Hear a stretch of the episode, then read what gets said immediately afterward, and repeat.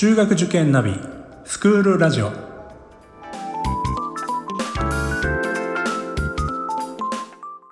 スクールナビゲーターののびるです。この番組は中学受験を目指すご家庭に学校の先生からの生の声や受験に役立つ情報をお届けするラジオです。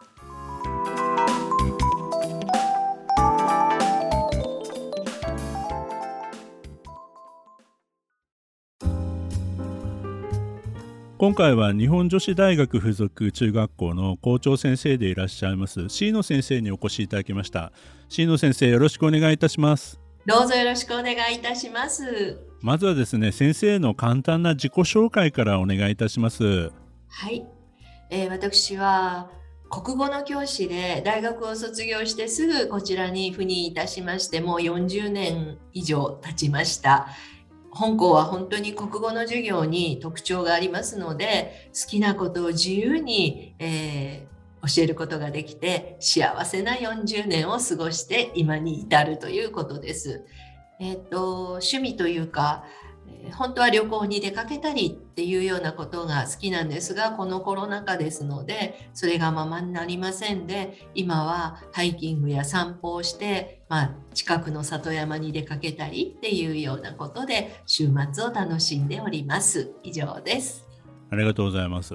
それから先生、あれですよね、演劇の、あの、はい、部の顧問もされてる。そうなんです、そうなんです。あの演劇部の顧問もしておりますし、まあ、校長になりましてからも本校は、えーと、授業を担当していいものですから、やっぱりそこがもうとにかく楽しくて仕方がないっていうような、え学校生活です。はい、先生、授業も今担当されてるんですか？そうなんです、えーと、このさんがつまで、えーと、中学いちねん生の授業を本当にわずかですが、えー、やって、そしてあのテストもちゃんと大きな資格欲にとにかくあなたの意見を書きなさいっていうようなテストをいたしておりました。はい、あ、そうですか。まあ、私あの数多く学校の先生、校長先生にインタビューさせていただいてますけども、はい、実際にあの授業を持たれてる方って、はい、あの意外に少ないと思います。あ、きっとね、あのいろいろご公務がお忙しくて皆さんそうなんだと思うんですが、まあ、学園の姿勢そのもの、学長もあの指導の教あの学生を担当してゼミも持っているっていうような学校ですので、教えてこそあのそういう毎日があってこその学校づくりというふうに思っております。はい、それはすごく共感しますね。あの私の塾も実は全員あの社長からですね、現場に出てる塾なんですけど、やっぱりあの生のその現場の声というかね、はい、あの生徒と一緒にいることで分かることっていうのは日々、まあ、あの学びの連続なので、私たちもですね。本当にそうですよね。はい。あの同じ教材でも今この時っていう、それこそ茶道の一期一会ではないですけれども、その一期一会で出来上がる授業を毎回大切に楽しみにしているっていうのは、教師としては大事な姿勢かなというふうに思っております。ありがとうございます。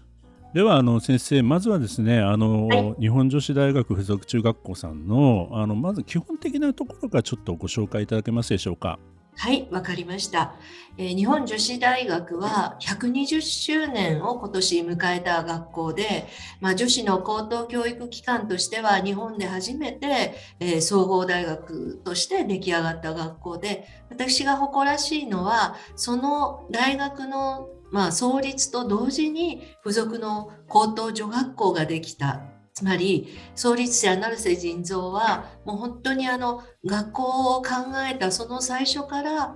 まあ、付属も含めての一貫教育を考えて学校を起こしたということです。ひゃくにじゅうねんかん脈々と、まあ、本校の教育の方針がこの付属にも生きて続いて今があるっていうところが、まあ、他の学校とは大きく違うところかなっていうふうに思っております。はい、あの具体的にですね、まあ、先生もあのホームページとかでも書かれてますけども、そのしなやかに、はい、たたかに、そしておおらかに、まあ、こういった言葉であの表現されてますけども、はい、このあたりのところもう少しあの詳しくお話しいただけますか？はい、しなやかに、したたかに、おおらかには本当に私があの校長になって、あでもどうやら私がなる前の若い頃からこの言葉は私が言ってたらしいんですけれども、あの、まあ、付け加えた言葉なんですけれども、もっともっと根本の香港の、あの教えの一番大事なものに参考料がございます。信念徹底、自発創生、共同奉仕というみっつの言葉ですけれども、これを成瀬仁蔵が、まあ、最終的に残した、えー、いわゆる学校の教えとして、生徒はもちろん学生はもちろん卒業生が人生に迷った時にこのみっつの言葉が行く道を照らしてくれるっていうふうに思います。信念徹底というのは自分を見つめて自分自身の信念を確立する。そして自発創生、それはそうした信念は自発的な試みの中から独自性が生まれてくる。このふたつを極めて自分らしい人生を、えー、世の中に役に立つようにこう輝かせていこうと考えたときに、やはりこのみっつめにあります共同奉仕という社会との関わりが人を成長させるし、人とつながってこそその教えが実現できるっていうような形で、このみっつの教えが、まあ、学校の基本的な信念でございます。で、それを、まあ、今風にどういうふうに言葉を柔らかくして生徒の中でこう実感させていこうかなっていうふうに思った時に、しなやかにしたたかにおおらかにっていう言葉を、まあ、考えたんですけれども、これはいろんな、まあ、他にあるみっつのいろいろな言葉とこうつなげていって、もうどこにでもつながっていく言葉かなと思います。やはり、えっと、思い一途で思いが強すぎて、えー、ポキッと折れちゃうのではなくって、やっぱりあの女性の柔らかさ、しなやかさってある意味その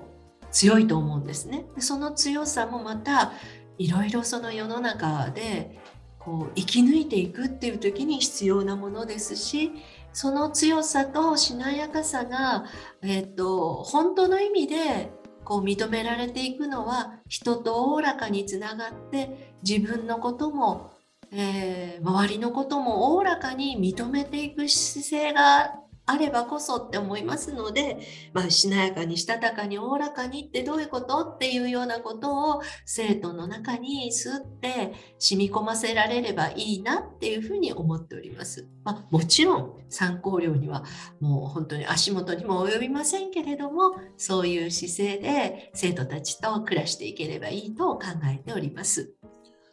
あの実際のその学校の現場では、はい、そういった教育のそういう創設の理念とか、はい、そういうものがどのような形であの実践されているのかという、このあたりちょっと触れていただければと思います。わかりました、えーと、創立者の掲げた言葉は参考料とそれ以前のところにあります自学自導という言葉があるんですね。自分で学び自分で動いていくという字ですけれども、それを、まあ、あの中学校としては中学生の段階では自ら考え自ら学び自ら行動できる人という言葉で、まあ、実現しようというふうに考えております。えー、また創立者のもう一つの言葉に戻るんですけれども、えー、人格を作っていく学びのさん段階というところに印象、構成、発表のさん段階があります。まあ、私たちよく素晴らしい教えを受けていろんなことを教えてもらうと、分かった分かったっていうふうに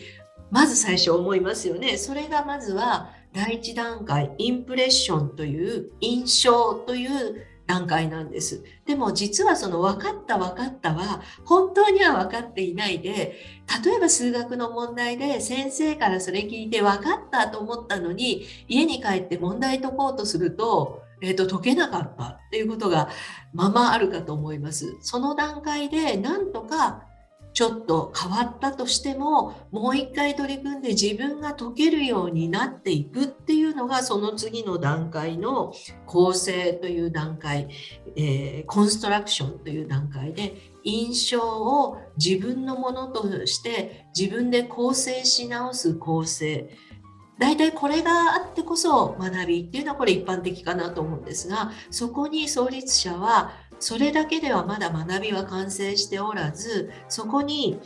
エクスプレッション、外に表現してこそ、発表してこそ、この発表っていうのは、えっと、いわゆる口頭で述べるというだけではなくって、もちろんそれも含めますが、行動に起こす、実践してみるっていうところにまで行くんですけれども、これがあって初めて学びが自分のものになって、本物の人格を形成する学びとなるっていうふうにつながっていく。このみっつの段階を本当に各教科で実践しているのが私たちの学校の授業だということになります。ですから実物で学びたい、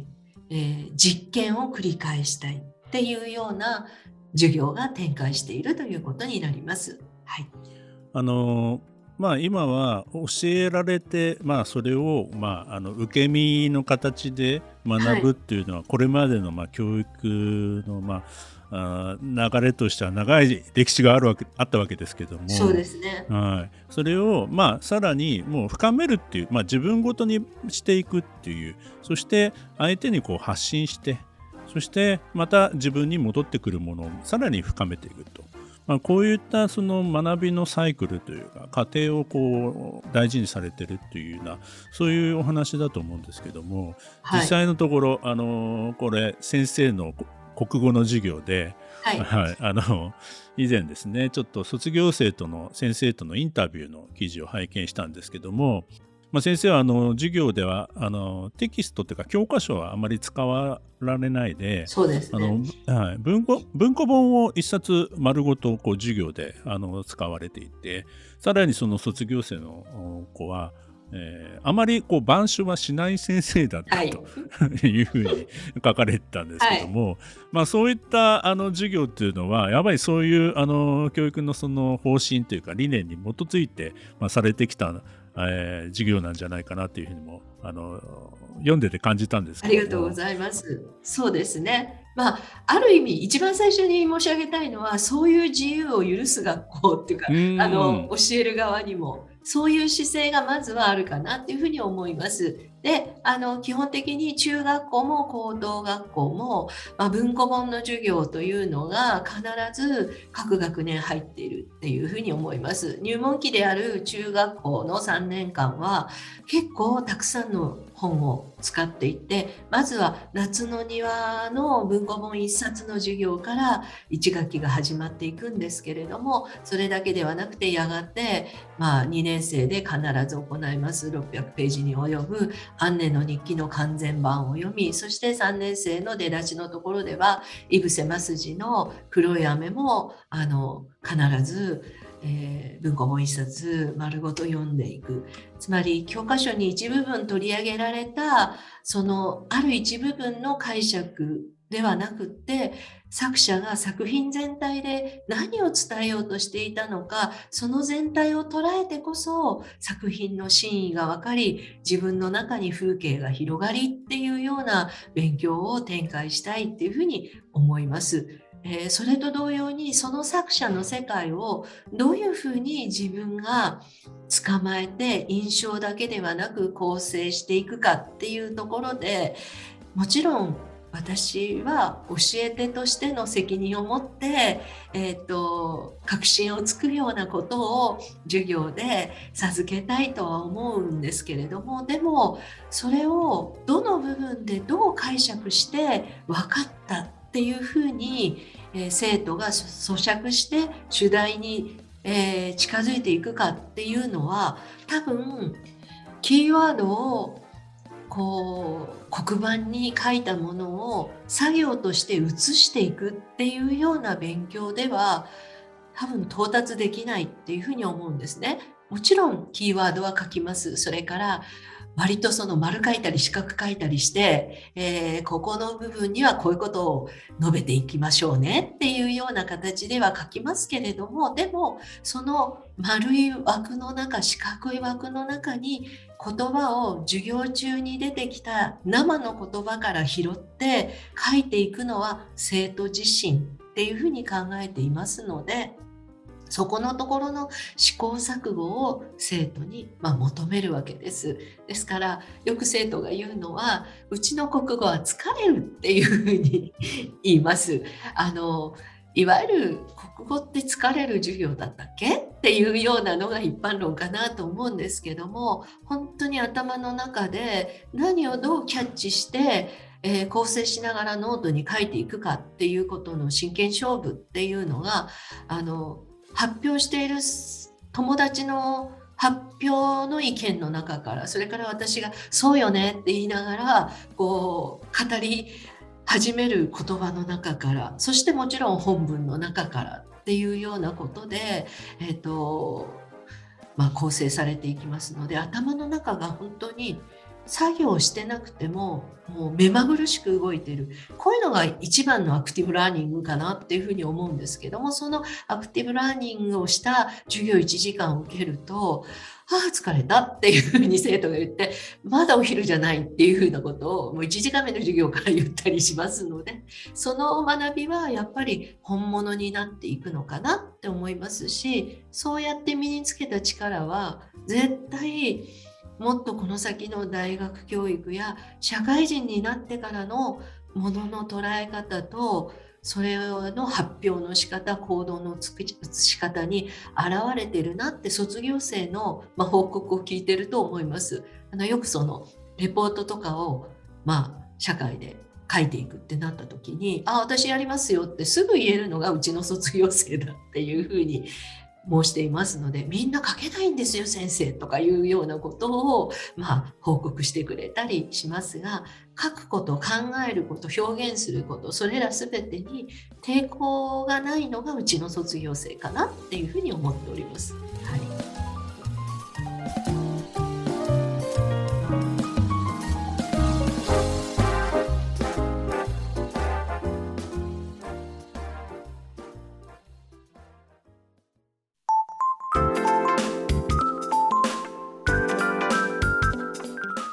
スクールラジオでは番組への感想、出演してほしい学校など皆様からのお便りをお待ちしております。また受験に関する質問や相談にもお答えしていきますので、概要欄の Google ホームからお気軽にお寄せください。Apple、Amazon、Google、Spotify などの無料のポッドキャストアプリで購読やフォローなどのボタンを押していただくと更新情報が届きますので便利です。それでは次回もスクールラジオでお会いしましょう。